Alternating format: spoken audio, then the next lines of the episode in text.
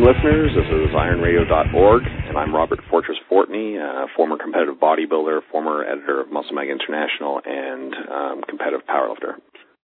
And good morning, everybody. This is Charles Staley, author of Muscle Logic, creator of Escalating Density Training, and I am a master's category competitive weightlifter. Uh, this is Phil Stevens, uh, strength coach, competitive powerlifter, uh, founder of liftforhope.org, and state chairman of the North American Highlander Association. And today we have as guest uh, Mr. Ben Hartman, and he is a bodybuilding competitor and a fitness manager of a Northeast Ohio University Rec Center. Am I correct? Yes, yeah, that's right. Okay. Um, why don't you tell us a little bit about, about yourself and uh, tell us how, I mean, standard questions, how, how you got involved in uh, the Yeah. wacky world of bodybuilding and, Yeah, you know, took it to a, a level that you could actually make a career of, out of fitness at least and that type of thing.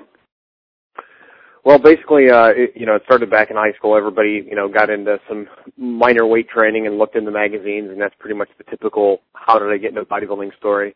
Uh, I remember my very first workout back in high school. Uh, our gym teacher put us through, and I, I I distinctly remember doing incline dumbbell flies with like ten pound dumbbells, and I was so excruciatingly sore the next day. I, I was hooked, even though the, you know it was so light, but my I could barely move my upper body. Um, so I kind of dabbled with it here and there in uh, in high school, not competitively, just trying to learn the ropes and, and you know basic split design and things like that. Um, always kept in the back of my mind that someday I'm going to do a bodybuilding show and someday I'm going to win a bodybuilding show and I'm going to do this down the line. Yeah. So I, uh, oh no, you can go. So how, how long have you uh, been bodybuilding then? Uh, I've been a competitor since 2004 was when I did my first show. Okay, and, and uh, how, how, how's that going? Uh, good. I'm actually, uh, about halfway through a contest prep as we speak, uh, for some upcoming shows that I want to do in the fall. Um, I actually won, uh, the, uh, my show in 2004. I won the junior division. So I, I was the uh, junior champion of the NPC Natural Northern USA Championships. Oh, nice. Um, going into my first shows. Yeah, so that was, uh, that was quite the experience. Uh, ended up trying to compete for over the next, uh, three to four years, having a lot of injuries, a lot of setbacks. Um, I had a lot of stuff come up in the middle of, of several dieting periods where I had to basically just stop the diet and go back to being a real person and not do the show. Uh, Mhm. Then I, I finally got back on stage last year and did a couple shows and, uh, really didn't put a 100% effort into it. I, I, I did well, um, but I definitely wanted to challenge myself a little more. I think last year was more of, uh, you know, getting my feet wet again sort of thing. Uh, so then that's kind of where I'm at this year is, is putting a little bit more into it to see, you know, what kind of potential I have. hmm How, how tall are you? Five eight. I mean, how, uh, how much do you and, want and to? a quarter. Sorry? yeah. I said, I said, and a Always those people quarter. under six feet. It's always the people Yeah, under yeah. six You- feet. you gotta what, give me what that do you want to hit the stage at uh, when you get go into this? Uh, Um, you know, at this point, it's, it's more about what I can get into condition. I know that last year I was I stepped on at 187, uh, and I probably should have been a little tighter, but at the same time, I lost a little bit of muscle towards the end. I, I played with some ideas that I didn't think would work, but I, you know, kind of the the future scientist in me kind of had to experiment with things, and they ended up not working. Uh, so this year, I'm looking at maybe early, you know low 190s, 92, Yeah. 93, maybe if I had to guess. But but I mean, if I got to go lower than that to to bring the the tightness that I need to, then so be it. So yeah. How far do you want to take this whole thing? Can, as far as um, in, in the competitive competitive sense. yeah, that's a good question. Um, you know, I find myself uh, setting goals and then uh, reevaluating them quite a bit. I think that's important that people do. And originally, my goal was to get on stage, and then it was to win a show, and then it was to you know qualify for the national level. And then I could think, well, what if I can get to that level, and what if I can do stuff then? Um, I compete in the in the drug tested realm, and so Mhm. it's obviously a different world than some of the other uh, bodybuilding contests. But there is a, a contest called the Team Universe, which is a, a drug tested NPC show. It's a, it's a top uh, national level show for the drug tested competitors, and the overall winner of that gains IFBB Pro status. Right. Um, yeah. I, I don't think that's anything I'm going to ever be able to do uh, in the next two to three years, but I do think that given my stature and the, and the type of build that I have, I think that I can be competitive at that show in the next two years, and I think that I could potentially be a top uh, a top competitor um, five years from now. hmm Five, I, I'm sorry, I don't rem- uh, remember if you uh, recall if you said this or not. But when, uh, how long have you been weight training now? Then in total? Uh, well, in total, since I was in high school, early high school, it's probably 12, 13 years now, 12 years. Okay. Uh, have you noticed any t- trends in your training? Is like uh, as far as veering towards one style or one kind of um, way of doing it? Oh yeah. Well, when I started off, you know, it was everything in in all the magazines. You know, all the pro bodybuilder routines, the you know, tons of volume and the Weider principles and all those things because that's all mm-hmm. I could really get my hands on. Uh, in high school, I did a lot of volume training. Uh, I lifted every single day. Uh, you know, and I was in high school and I ate a lot, so I grew. Even though I was really athletic and played a lot of sports, I still gained a lot of size over those several years. Okay. Uh, probably looking back in spite of what I did, not because of it. But uh, as I got into college, I got more into uh, uh, lesser volume, uh, kind of more middle range, maybe like six to nine sets per body part, maybe upwards of ten or twelve. Uh, okay. Nothing too crazy and real heavy. I was going like six to four reps on on almost everything, uh, save for maybe forearms and abs. Uh, and I and I grew quite a bit doing that in college. Uh, did my first show using that training method. Um, really got kind of burned out on some of my joints going so heavy all the time and training five days a week. Uh, yeah. So then over the last couple of years, I've really gone back and forth between uh, three and four day splits. Uh, I still really like low volume routines. I, I really like a lot of intensity stuff. Uh, I don't know if you guys have heard of dog crap training. That's pretty big now. Um, I've no, what is that? Uh, d- dog crap training. It's called DC training. Uh, the guy that invented it, his his uh, screen name on the message boards years ago was dog crap. Uh, okay. Of, of all of all things, and basically he devised this this uh, moderate frequency, low volume, very high intense workout routine that cycled through three different workouts per body part on a more frequent basis than once per week, using okay. things like rest pauses, and static holds, and things like that to increase the intensity. Um, I, I really like the ideas behind some of it. Uh, I don't agree 100% with his methodologies, and of you know being the the uh, ADD kid that I am, I like to change things up every now and then. I like to tweak things. I always like to kind of have my own spin on it. Um, I actually just got finished doing about seven or eight months of powerlifting of uh, of uh, kind of a conjugate type method because uh, I did my first powerlifting contest about a month ago. So oh, that was that, that was vastly different. I used a lot of percentages, which I hadn't used before in my training. Um, I used uh, some a little bit of speed work, nothing crazy. Um, basically, it's mostly percentage based. Where uh, I used uh, Jim three one program and and uh, again, kind of added my own twist to a few things here and there, and still kept a little bit of bodybuilding. You know, I still did lateral raises, and I still did, you know, leg curls and things, you know, cosmetic type of things as opposed to just the the big three. So. Sure. How did you feel in the powerlifting? Were you happy with your results? Uh, overall, I was pretty happy with the experience. I do think that I, I left a lot on the platform. Um, it, it wasn't the best of situations going into the meet because I was I, I let myself get a little too heavy for the for bodybuilding purposes uh, in terms of you know my body composition, and so I started my bodybuilding uh, prep diet actually about six weeks before the powerlifting meet to kind of give me a head start for bodybuilding. So I was going into the meet already a little depleted, already a little run down, and uh, during that six weeks, a, a buddy of mine had started training with me, and we just kept throwing ideas at each other, and I actually missed uh, several deloads on some of the lifts, so I got a little overtrained and a little over dieted looking back, obviously I would change things, but uh, given the positive experience I had at the meet, meeting the people, getting used to the situation, uh, it, it was overall very positive. Right. Well, and and the, the sport specificity has gotten to be everything, and um, even though the brother sister sports, powerlifting, bodybuilding, that type of thing, do you think that um, in this day and age that both each complements one another, bodybuilding oh, and powerlifting? Sure, would you sure. would, something you would talk to a young young guy about and say, you know, this that it, it's good to kind of uh, incorporate both? Most definitely. I mean, if you look at some of the biggest bodybuilders, uh, you know, across uh, you know the ages, the biggest, thickest ones with the the most you know dense look to their physique, muscle just hanging off the bone, have powerlifting backgrounds, and I don't see that as any sort of uh, coincidence that they happen to be the biggest guys. Um, right. I, I think part of it is they build that base up with their powerlifting, and another part of it is that as they keep those powerlifting, you know, those core lifts in their bodybuilding specific routines, they're good at them because they've been doing them for a long time, and they're used to pushing themselves with heavy weight. Mm-hmm. Now, granted, their rep range might differ, but you know, if you can get your squat up to 600 pounds, you could probably do reps with 500 pounds, whereas some other guy who never power lifts might only be doing it with 350. No sure, so sure. Difference there. I, I definitely uh, uh, plan on doing powerlifting and bodybuilding kind of simultaneously, hopefully without as much dieting overlap.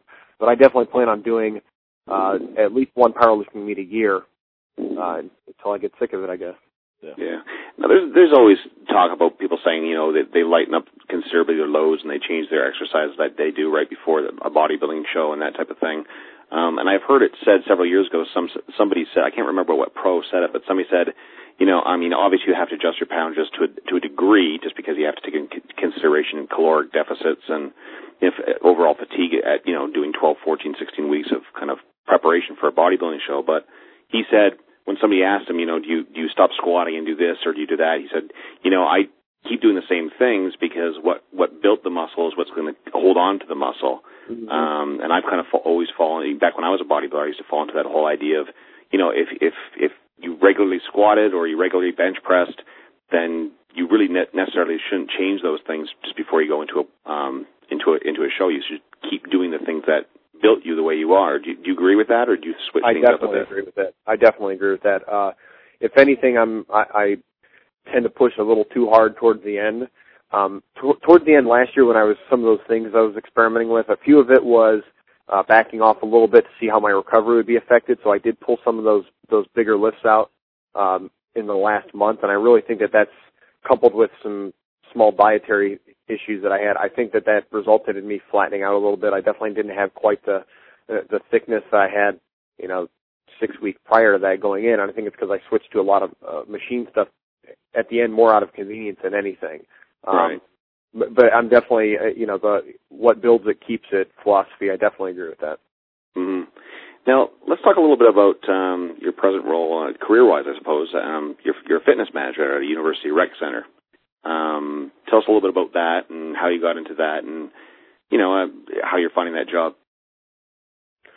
Okay. Uh, well, as an undergrad several years back, um, I, I worked in campus recreation as a uh, fitness kind of a fitness consultant on the on the weight room floor. I did a lot of wellness screenings and you know body composition tests. Uh, I got certified as a personal trainer. I, I did kind of all these jobs all in one. Um, basically the whole tenure that I was an undergrad through the campus rec program. I actually, a year into it, I became the student supervisor of all of the personal training, wellness assessments, um, all that kind of stuff, and basically co-ran the program with our fitness manager at the time. Uh, really liked the atmosphere of campus rec, and I always said that I kind of wanted to get back into it. Um, graduated college, tried doing the personal training thing uh, as a business, didn't really pan out as well as I wanted it to. Uh, eventually I landed in corporate fitness and started up a uh, a corporate fitness center inside of a giant Bank of America complex that's local. And uh, okay. my, myself and another and uh, my supervisor at the time, we basically started up this small center. Uh, it was really focused on the insurance premiums because that's what corporate, you know, corporate fitness they they got to get their insurance premiums down. Uh, so we were doing nonstop testing and evaluation on people, uh, giving them programs, uh, I ended up having to teach some group exercise courses, which wasn't uh, the highlight of my job, but you know, it, it's something that I came to enjoy, uh, even though I didn't think I would. Um, and then I found out about this job, uh, you know, for the fitness manager position, and I was like, wow, that's made for me. I'm from Akron. I have the campus rec background. I have the management experience. I need to jump at this, and I jumped at it, and fortunately, things kind of fell in my lap. So. Mm-hmm. Now, um, you, you're you're um, academic um, credentials are you have a BS, I believe, in exercise physiology mm-hmm. and an MS in dietetics. Is that correct? Uh, well, I'm currently pursuing the MS uh, under Lonnie. Actually, he's my advisor, my program advisor. So, do you think kind of that um, that kind of and this might be a strange question for some people, but do you think that kind of knowledge about these th- things actually hinders or helps you with your bodybuilding? I, I, do you understand that, what I mean by that? Oh yeah, Sometimes. I totally mean. Yeah, I think that you know a lot of people, and I've been guilty of this in the past, it's paralysis by analysis, where they, they know too much, or a lot of times people will know just enough to get themselves in trouble and think that they know more than they do. Um, I think one thing as, as I've grown over the past couple of years in, in these fields, I realize how very little I actually do know. Uh, not that, know, not to say that I don't know quite a bit, but you know, there's there's so much more to learn. There's so many people to consult with, so many new ideas and, and things to try out that uh, to blindly go at it and say, well, I've taken these courses in school, I'm an expert. Uh, I think that's uh, pretty ridiculous. you know, especially with a, you know, I can't say I'm a exercise physiology master, you know, when I just have a, a BS in exphys. So, um, but but overall, I'd say I was, you know, my my uh, academic background really lends itself to understanding how the human body reacts to the weight training, to the dietary, uh, you know, manipulation, supplementation, things like that. I have a, you know, if somebody tries to talk about what, uh, you know, what Lonnie and I were joking yesterday about amylopectin. If you said that to some regular person about, you know, starch, they had they would have no idea. They're lucky to even know that a, a potato is a starch and a you know a tablespoon of sucrose is is a sugar. You know, let right, alone right. amylopectin or something. So I, I think it, it's definitely overall for me. I, it, it's helped, but I've had to kind of step back and humble myself to allow it to help and not be afraid to still ask around and and keep reading and keep researching. Hey guys, I just wanted to let you know I, I I'm here. Hey Lonnie. So uh, yeah, I did make it. I freaking made it. Yeah. What are what are your feelings on the on the current kind of status of, of the sport of bodybuilding itself, and um, and kind of where it's come from and where it's going, or where you think it's going and where it is right now? Um, just your you know general overview of what you think about those things.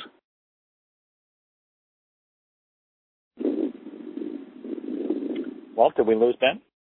Uh, I don't know. Hello. I'm still here. Oh, okay. Sorry, did you hear my question? Was that to me or to Lonnie? Oh, I'm sorry. That was that was to you, Ben. Sorry. Oh, sorry. sorry. My apologies. No, the current state of bodybuilding. Wow, that's a that's a loaded question. It is. Yeah, I know. Um, I think that it has the potential to go back in in a positive direction. I think that, uh, especially when you look at the the upper echelon of of the sport, especially in the IFBB ranks, really out of control with drug use. Um, you know, looking back at the physiques from the early 90s and the late 80s, really uh, you know people that I could admire th- their physiques. Uh, they focused a lot more on training, a lot more on strict dieting, as opposed to pumping themselves full of, of intricate drugs.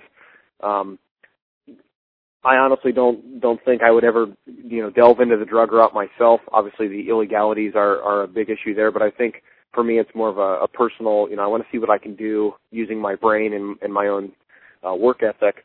But I think that it, the current state of bodybuilding really needs to get back to more uh, streamlined physiques, not rewarding people with uh, you know big stomachs from overeating or growth hormone or insulin or whatever is, is causing it. Um, slowly, I could see it kind of moving, but but I still think that, especially in the upper echelon, I think it's a, a little in distress. Okay. Um, people were talking with uh, Ben Hartman. He's a, a competitive bodybuilder and so forth. Um, Lonnie, do you have any questions for uh, Ben?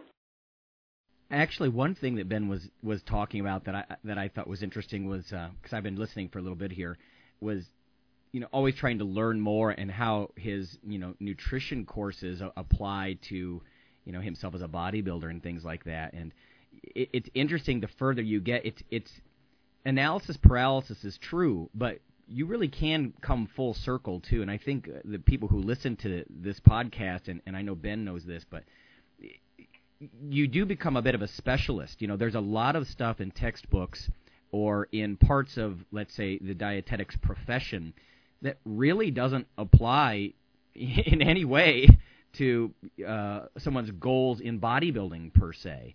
And it's tough academically because you, you have to kind of become a jack of all trades, master of none, at least at the, um, you know, kind of the um, professional credential level uh, in early stages, and only then do you start to bring it back to the very reason that you got involved in it in the first place. I mean, obviously, Ben's in a similar situation to me. I, I was interested in competitive bodybuilding, and that's what drew me to nutrition, you know. But like Ben was talking about amylopectin and and different starches and stuff like that, that kind of stuff.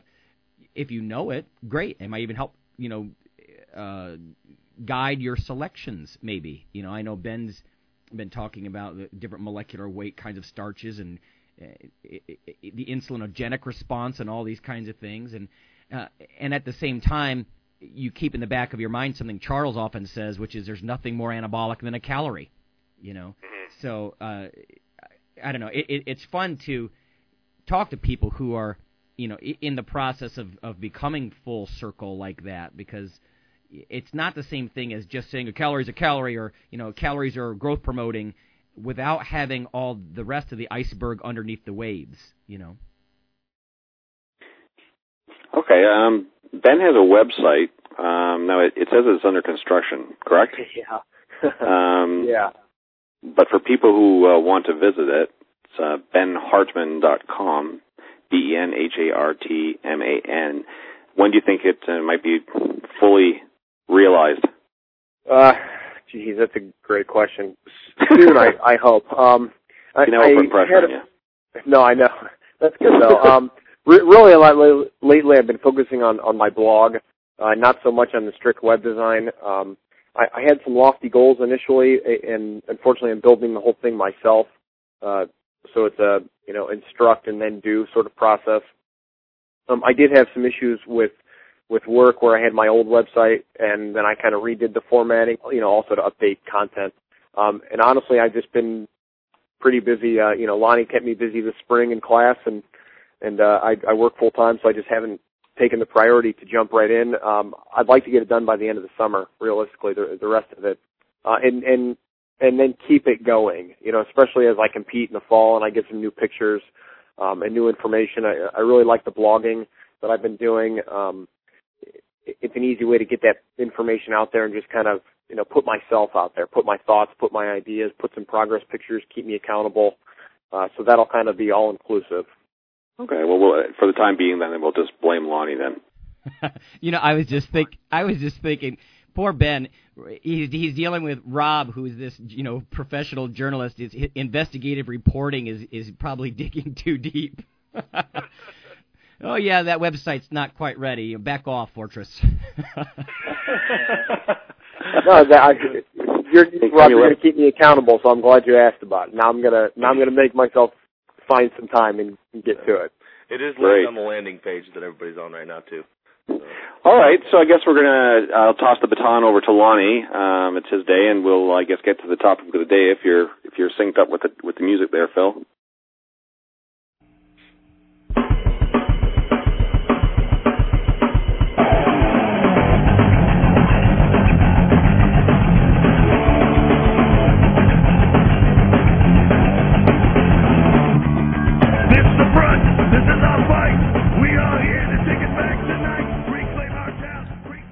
Okay.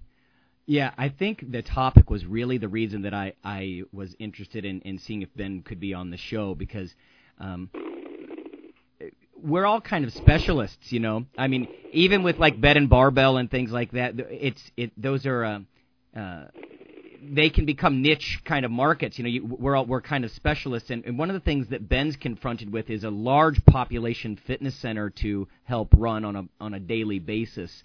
And I haven't been in that kind of scene. I mean, uh, you know, Rob, you and I, we lifted at places like Bodybuilders a few weeks ago. Uh, you know, Pep was on the show, of course, and um, you know, it makes me wonder what the state of bodybuilding is like in big fitness centers or on university campuses. Because even 10, 15 years ago, I remember tales of like Lee Labrada talking about the college weight room, and and there was a hardcore college weight weight room at Kent State where I went to school, and I'm just wondering, Ben, do you see anything uh, like a real a bodybuilding subculture? Is there a small group of guys there, or is this is bodybuilding something that's just passe to the you know the general uh, young population or people that you see, or or what? I think, uh, especially looking at the current state at the university that we're at, you know, right now, um, I, I've ran into very few competitors, not really uh, you know, even groups, the oddball guy that I might happen to run into at a show. Uh, I remember when I was an undergrad, once once myself and several of my friends started competing, a whole group of people, large group of people started doing it. You know, figure competitors and fitness competitors and bodybuilders and powerlifters and strongmen, and we all trained together. Uh, you know, we'd we'd go in on Saturdays at the at the Kent Rec Center and train, and then we'd go over to Ryan's Steakhouse and you know have a buffet, and you know yeah. it, it was a great great camaraderie. And I really don't see that. Um, like I said, I have talked to a couple bodybuilders and, a, and the rare powerlifter, but largely it's it's uh, you know beach muscles. It's getting ready for spring break. Um, you know every day is chest day, that sort of thing. It, it unfortunately is you know kind of more the direction that that I see it going. I, I, I relegate it more to being a a Planet Fitness, you know, than a Temple Gym with Dorian Yates. But it's I'm I'm trying to get some better equipment in there. I'm trying to get some uh, you know more more information because there's such a negative stigma associated with bodybuilding. I know Lonnie we've talked about that where people just think that we're dumb or you know that that we just throw weights around and yell and it's like that couldn't be further from the truth. I mean, obviously I'm pursuing academics and you have the credentials that you do and yet people still hear the term bodybuilder and they think uh, oh wow, it's a meathead. He's obviously using drugs and he's going to throw the weights and we shouldn't get equipment to you know for those people. Uh, and I get a lot of that, especially as the manager coming down to, to me. And I think I think things are uh, slowly moving in the right direction where we're at, um, but I think we got a long way to go. Well, I mean, I think it might be might be worth it for the listeners just to state again the, the topic of the day, so so they know sure. specifically what we're talking about. just to restate, really, it's it's the presence, if any, of bodybuilding in modern fitness centers, and uh, of course we have Ben on online here who's uh, managing one of those. And I think one of the things that I was interested in is, you know, when I said the presence, if any, um, and this is really for all of us, but is bodybuilding something that's passe, or do you think it's uh, there's going to be enough of a subculture you're still going to see pockets of it in general fitness centers? Well, I certainly think that the time for bodybuilding to kind of be the thing for young males to engage in, I think, has come and gone. Certainly, as far as like from a mainstream, uh, and I think that's been overtaken by you know mixed martial arts and ultimate fighting and that type of thing is kind of the in thing to do. Um, I think the years where bodybuilding in and of itself has kind of not a means to an end, but the end itself. I think I think the glory years for that were probably the 80s, early 90s, and I don't know if anybody here agrees or not. Well, but what, uh, what do you guys think? As I listen to this, I can't help but but be reminded of the fact that in the early days of bodybuilding, there was a strength contest. You know, I mean, so they either, to the best of my knowledge, either had to do weightlifting or powerlifting. So there were more sort of connections between the, the bodybuilding and the powerlifting and the weightlifting community. And I think today they're as separate as could be. I mean, if if you're if you're a weightlifter versus a powerlifter, I mean that's that's as far removed as a soccer player is from uh, you know uh, an MMA competitor. And uh, I, I I wonder if that might have been a poor move uh, whenever it happened back in the day that they they they kind of took that requirement out. You know. Yeah, well, I, I've always kind of lamented that whole kind of thing as well, and I think a lot of uh, I mean, obviously, you can whether or not you think that's a positive or a negative, you can you can certainly uh, attribute a lot of that to the whole um, uprising of you know Joe Weider and that and his whole empire because that kind of took took the whole kind of um, you know NABBA, which was the kind of the the gold standard in, in internationally for bodybuilding, and kind of you know refocused it on Joe Weider's upstart federation, and which eventually became the IFBB and so forth. So, which was kind of you know eradicated all this type of athletic type of um, components to the competitive um, and, and again, I think that kind of came to a head in the 80s and early 90s. And although that's continuing now, I, I, I certainly think that in just mainstream gyms, there is probably less of a presence of you know very specific bodybuilders because um, you know again the what what young men are more now drawn to what what the it sport is now to do is mixed martial arts type training, and that doesn't um, really lend itself too well to just trying to be as big and huge as possible. Well, you know, a question for Ben or anybody here really is: Do you see that kind of um, divorce occurring? I mean, do you see in uh, fitness centers? Do you see the bodybuilders not training with the strong men or with the power lifters? I mean, I know we're talking about small groups of each of these here, but uh, do they segregate themselves? Uh, if you're if you're talking at the university level, at the you know the general fitness center, um, honestly, I haven't seen enough of them to even see them have an opportunity to pool together to, to get in their training. I know at the at the gym that I go to, it's not a it's not a fitness facility. It's somewhere off campus, and it's a definitely a gym gym. Um, strong powerlifting presence, very strong bodybuilding presence, uh, and slowly people have started to train together in those atmospheres. Especially as I've delved into the powerlifting and kind of you know been able to bridge bridge those gaps a little bit. But in terms of the recreation centers and the fitness centers, I, I haven't seen enough that they've even had the opportunity to do that. It's interesting. I think that the point that Charles makes about how they, he used the word divorce of, you know, a, a bodybuilder versus a weightlifting and so forth. And but it's interesting that that that kind of divorce, as you say, of of these kind of um, disciplines within the iron sports, how how those that are operating within it those kind of gaps between them are so obvious, but still to the general public, there is really, it seemingly to me at least, there is still no gap. I mean, I say, you know, I'm a power lifter, and immediately people say, oh, you're, I see that on TV all the time. And it's like, no, that's strongman. Oh, okay, you're a weightlifter. I'm sorry. It's like, no, but weightlifting is different as well. And people, I think people generally speaking, like if you're weightlifters to somebody, you're a bodybuilder, and if you're a bodybuilder, oh, he's a weightlifter, and if you're a power lifter, oh yeah, I see that on TV. I mean, it, so it's interesting how I, I think that is, but within the people who are pra- practicing one of these disciplines, it is very specific, but still, and this kind of goes back to what Ben was saying about how people still look at bodybuilders as, as kind of, you know, dumb meatheads. They also have that idea of, you know, well, all weight training is the same thing, right? All weight trainers do the same thing. Weightlifting is the same thing as strongman, you know, that type of thing. Um, from from what I've seen, um, I think you know, Dave Tate put it well in our interview with him, and he's you know more and more of the the bodybuilders, powerlifters, all that, even you know Olympic weightlifters, they're going more and more to small garage type gyms. Yeah. Uh, starting up small facilities together. Yeah. Away from fitness centers, and then yeah, they kind of are training alone.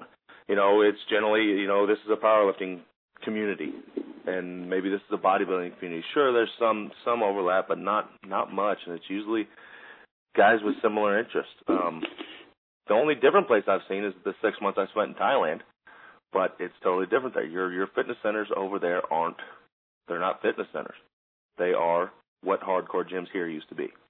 And it was, you know, over there it was I was training in what used to be Dennis James gym and you know, it was it was bodybuilders and and strongmen and powerlifters training together. Maybe we all hit the same main move and then we split off and do different assistance stuff and, you know, stuff like that, but it's that's a totally different atmosphere. So. It, it is encouraging, I think, that the, at least the niche places are are are coming back in a sense. You know, what used to be a gym, you know, is no longer a gym. I you use the word fitness center or recreation center or whatever it is. And I think it's partly. I, I mean, when I was down in uh, New Orleans a few weeks ago on, on a research uh, trip, they were talking about how in the 80s the action heroes were buff you know, Stallone and Arnold and those guys. And I think we've talked about this before on the podcast, but um, you know, now I, w- w- I think it was Fortress. You said something like Leonardo DiCaprio is the new action star or something like that, or Ben Affleck. Ben Affleck, yeah, there you go. And you know, I, maybe that's why people, uh, I don't know, it, it, they like the cosmetic part, but only insofar it's going to help them get chicks or something, as Fortress says, and and I don't know. And maybe maybe the average person doesn't even want strength. God, I hate to say that with, with Rob and Charles and Phil on the phone, but it's almost like they don't. You know what I mean? They want to look good, and it's all like for um for sex or attractiveness or something. And I I don't know that there's a a lack of honor in that on some level, don't you think? I told you, you know, just recently, well, recently last year or the year before, we know it, well, it must be a couple of years now, but um, went to a seminar with Jay Cutler, and somebody was asking him how much he bench presses at the seminar, and I mean, I'll never forget he said this, and it was, but it spoke so, you know, um, eloquently of what I think is is a common thought within the kind of the pro ranks. When somebody asked how much he benched, he says, he said, um, I don't really care how much I, um, I don't care really care if I can bench 500 pounds as long as I look like I can. Great. And mm-hmm. I found that to be kind of blasphemous. I'm like, well, you know, like it's the complete opposite for me. You know, I'd rather be able to do it, and I'd love to look like I can do it too. But I wouldn't. I sure as shit wouldn't want to look like I can do it if I couldn't do well, it. Well, you know what's you know what's very interesting to me about that. There is a group of people who are seeking the exact opposite. And if you think out there in the fitness industry, and if you look at all the followers of Pavel Tsatsouline and Dragon Door and the whole kettlebell movement, um, those guys sort of take pride in being freaky strong and having freaky abilities, but not looking particularly uh, noteworthy in, in normal clothes. You know, most of those guys are kind of relatively thin and lean and stringy compared to a bodybuilder or a powerlifter. So they actually, from my point of view, I think they actually sort of seek out that look, which is the exact opposite, and that's kind of interesting also. Sort of modesty, you know, it, it's it's like quiet confidence instead of false advertising. You know, the flip side of that, uh, like you know, Ben was mentioning uh, GH and all the intricate intricate kinds of drug cycles and and all that kind of stuff, and I put that together in my mind with what Fortress has talked about watching. You know, he's seen Paul Dillett, you know, basically using one plate for push downs. I mean, barely enough stimulus to just to get the the hormones to kick in, I guess, and get the hypertrophy rolling. Um, you know, it's a completely opposite kind of thing. On one side, it's modesty and strength that you don't really see, and on the other side, it's it can go so far that it's literally false advertising. Well, you know what, yeah. too, and and uh, not not to not to take over from our guest here, but I just got to throw this out because it's so interesting. If you guys know who Carrot Head is, the uh, comedian, of course, yeah. And uh, when I lived in Las Vegas, I used to see him in in a Gold's Gym out there, and and he was uh, putting on some size and getting big. But I saw him recently on a TV show, and he had a tank top on, and he had these massive what I assume to be synthol type yeah, injections delt. in his deltoid. Yeah, delt, yeah. And this was like the man whose arms exploded kind of synthol, like where it just looked abs- it looked like he was deformed. And so this whole thing is kind of spreading out into the mass population a little bit. Mm-hmm. Right. That's disturbing. That's even more false advertising than being buff but weak. Then then you're not even really buff. You're just you're an oil bag. Yeah, you're a balloon. Hmm. Well, Funny. going back to something that was said like five, ten minutes ago, but Lonnie was talking about, you know, how there really is a is a dividing line now between what is a gym and what is a health club, and it's interesting to me that the things that were considered gyms are actually moving towards being health clubs. I mean, you look at things like mm. Gold's Gym, which is very, you know, very slowly moving away from what its its, its original mandate was. Oh yeah which would certainly lend itself. I mean, I, I don't know if this is true or not, and if I'm wrong, I certainly apologize. But I heard it so much as the Gold's Gym in Venice now doesn't allow deadlifts. Um, really? Which, which, to probably to Joe Gold, you know, of 30 years ago, that would be That's blasphemous. You know, oh yeah, it's blasphemous.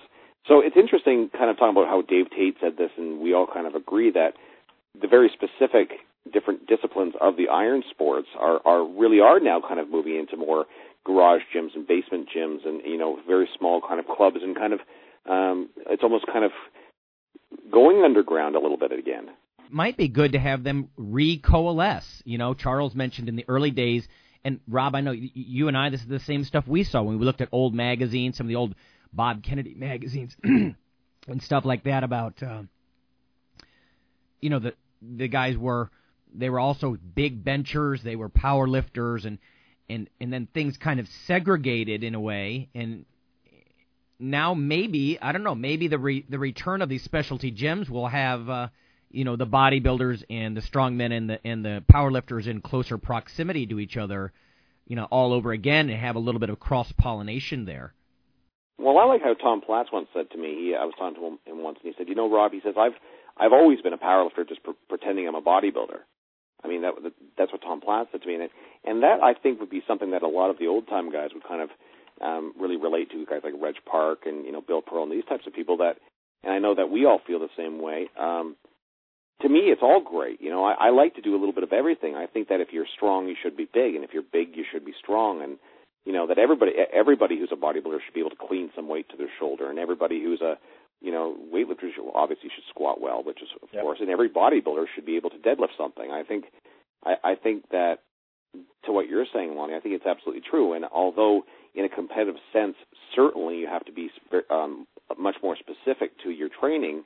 I think, and this is going back to my original questions to Ben, all these things can complement one another, and they kind of should because it all kind of they're all they really are all brother sister sports, and they all do complement one another if if you know what you're doing. And, and I think it's a it's a damn shame that it got to the point where it, you know weightlifters didn't mingle with bodybuilders, and bodybuilders you know you know and powerlifters hated bodybuilders, and mm-hmm.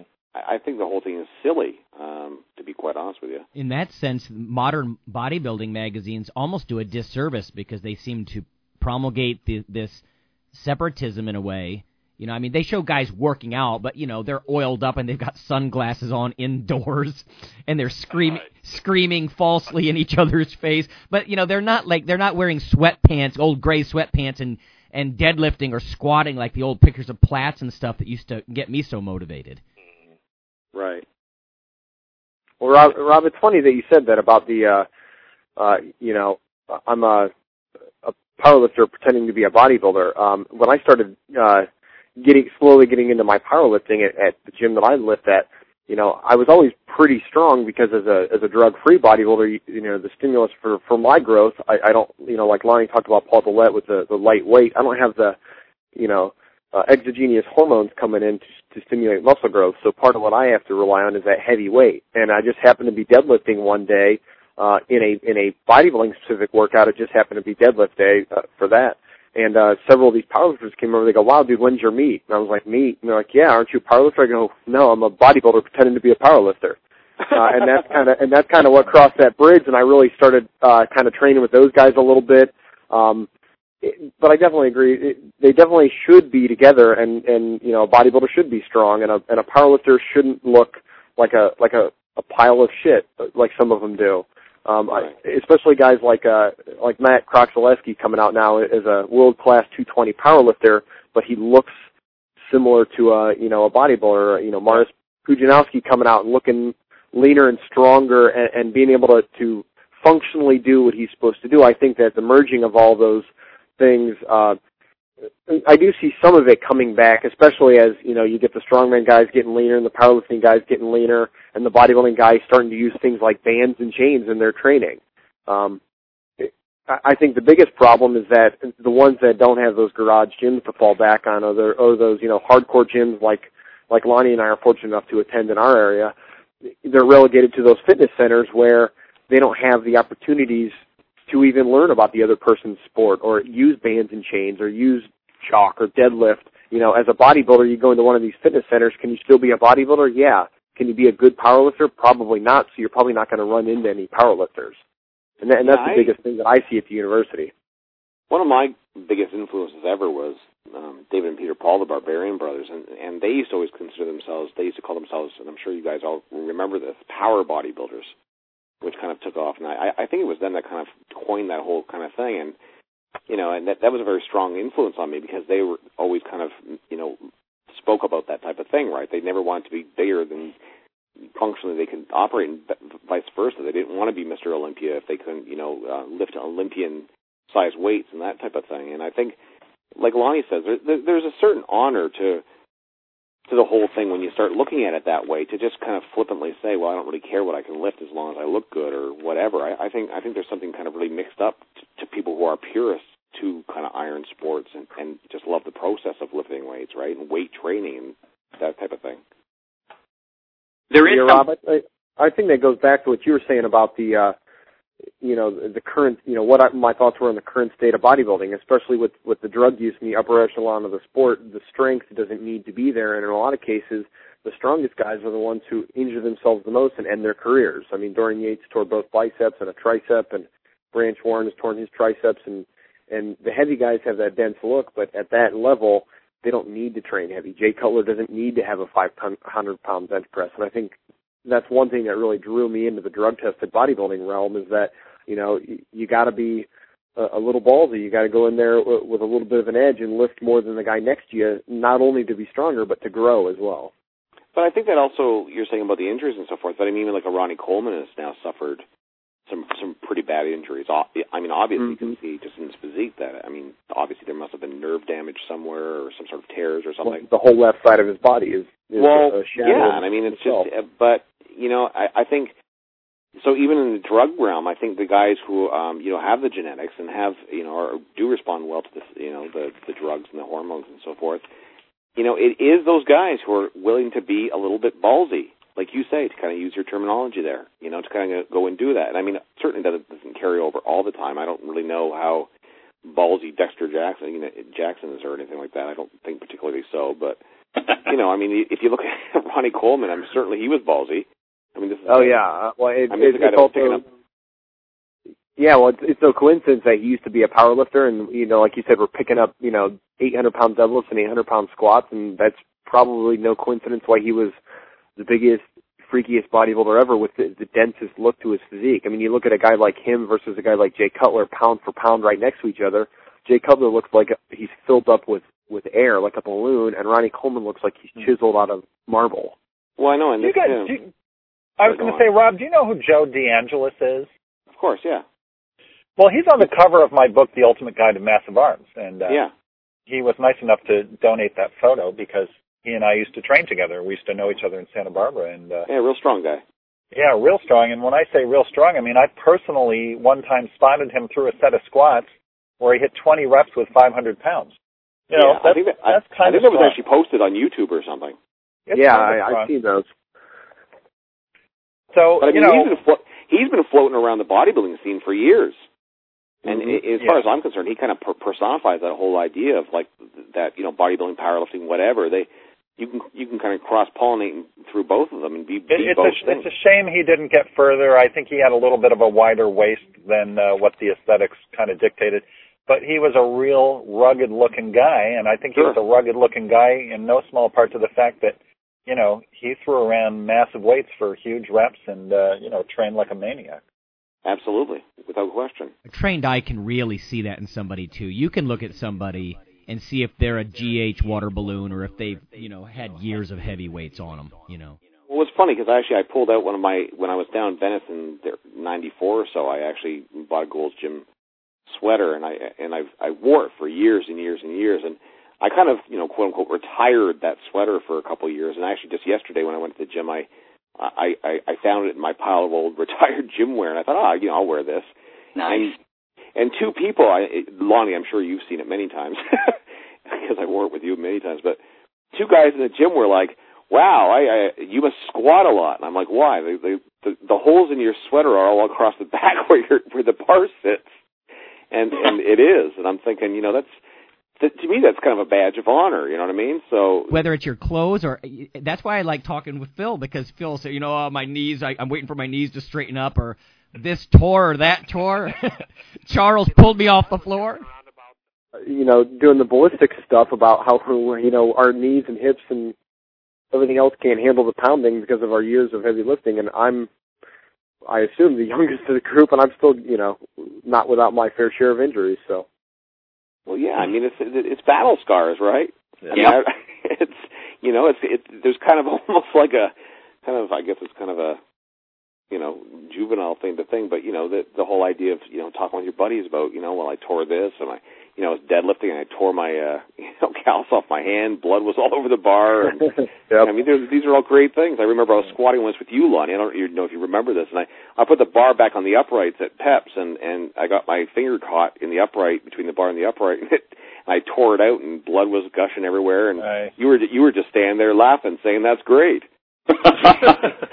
You know, Like- we were just, In all it just- honesty, th- these are all sports of longevity. I mean, to make it to the highest level, it takes a lot of freaking years. Yeah. Um, and like Lonnie was just saying, you know, if if you take time to really notice, you you can tell the difference in between somebody who's made it there really quick with massive amount of drugs in let's say the bodybuilding scene and those that aren't. I mean, it's seen years and year year after year. I mean, there's a there's a certain density that a, a, a person gets from just years of heavy weight that isn't there. I mean, in in the in the short term. well, it's like it's like bending a piece of steel, right, over and over 300 times to build the perfect samurai sword. You know, it, you got you got to forge the steel, you got to forge the muscle, and and I firmly believe the more you contract a muscle over the years and years and years, you know, very forcefully, it it it develops a graininess to it. And I mean, you look at all the top champions. Well, not all, but most of the top champions, they have that grainy look kind of to them. And Of the past, anyway.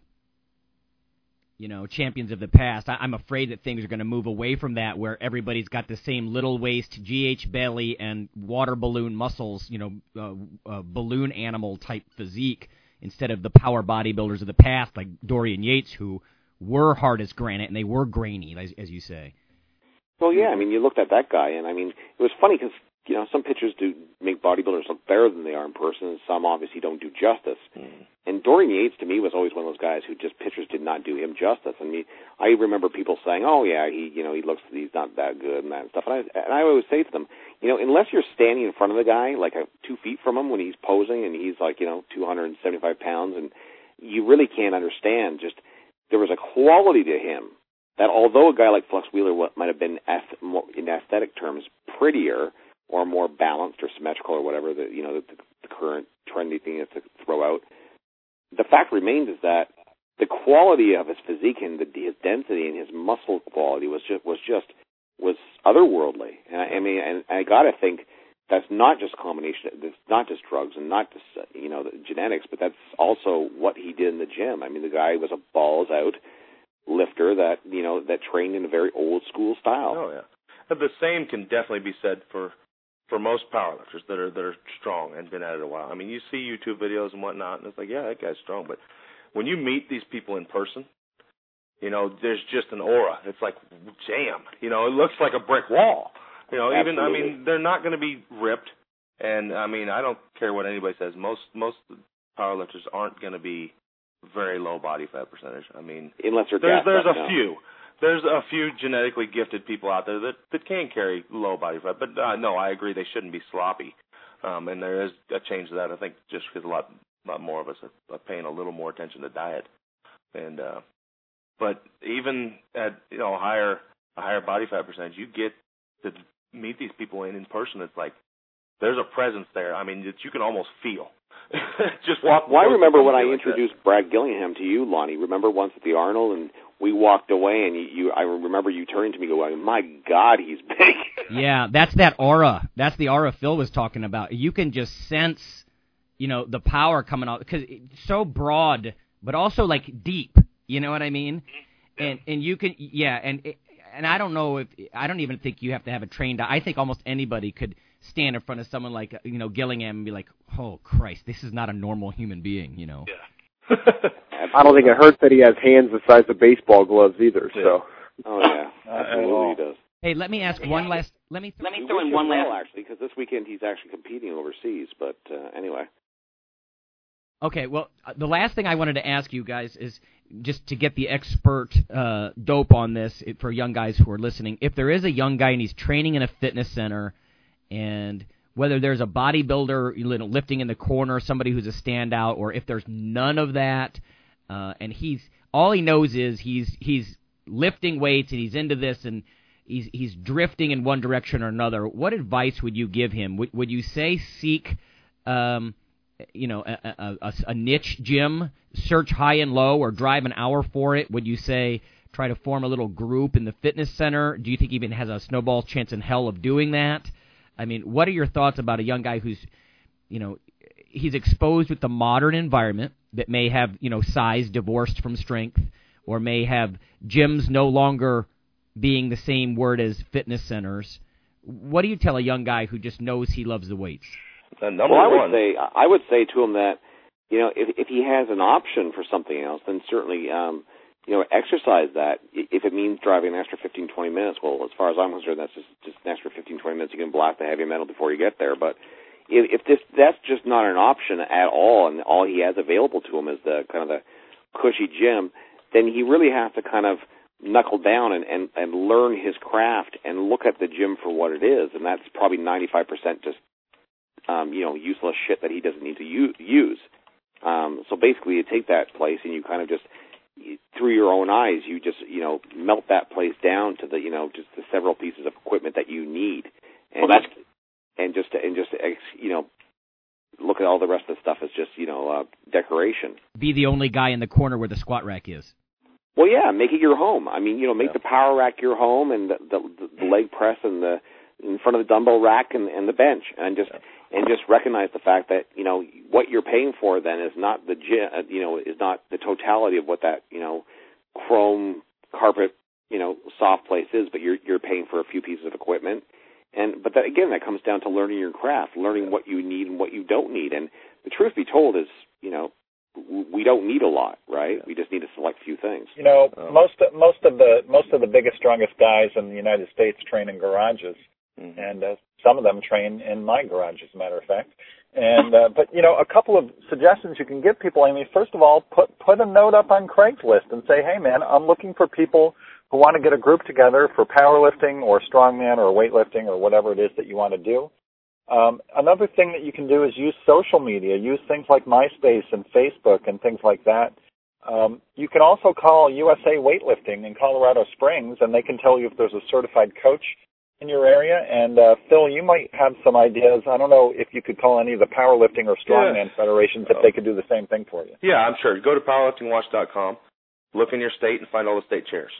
You're going to have there now. There's so many damn federations that you're going to have multiple Great state idea. chairs, and uh, call them up. They'll all be more than willing to talk to you. Same thing with the strongman state chairs. There's stuff going on, you just don't see it. There's stuff going on, you just don't see it because it's happening inside of garages. Yes. You know, that's really where it's happening. Um, if you are stuck in a in a commercial gym, the first thing I'd say is well, two things. Number one, look around and look for the quietest, strongest person there. The one that doesn't bother anybody, just sticks to himself and is training. That's who you want to try to get friends with. Mm-hmm. He's actually doing work, not the kids yelling, not the this and that, not the person that's always coming up to you giving you advice the the usually the the smartest person there isn't going to come give you advice, but he'll be happy to help you if you show interest and you that you're really yeah. serious. Yeah, I, I completely also, agree with that. You know what I would also say? I would say to a young guy, you know, um, looking back on my own kind of history with this thing, don't start the whole journey being something. Don't start a power lifter. Don't start a weightlifter. Don't start a, a bodybuilder. Start a guy or a girl who trains with weights just be a weight trainer. Yeah. You know, just just just just um you know, amalgamate yourself into the whole idea. You don't have to specialize early. Yep. No, just just just learn the craft of of lifting and training with weights and resistance. Explore your strengths. And then and then I mean, and certainly that applies to somebody who's only trained with weights to kind of further themselves in, in a chosen sport. But if if you're not involved in another sport and you're just going to the gym because you want to lift some weight, don't be so specific. Go in and learn the craft of weight training. Don't be something. Just just train with weights. Yeah. Good topic, guys. Great topic. Yeah, for sure. Thanks for uh, joining us, Ben.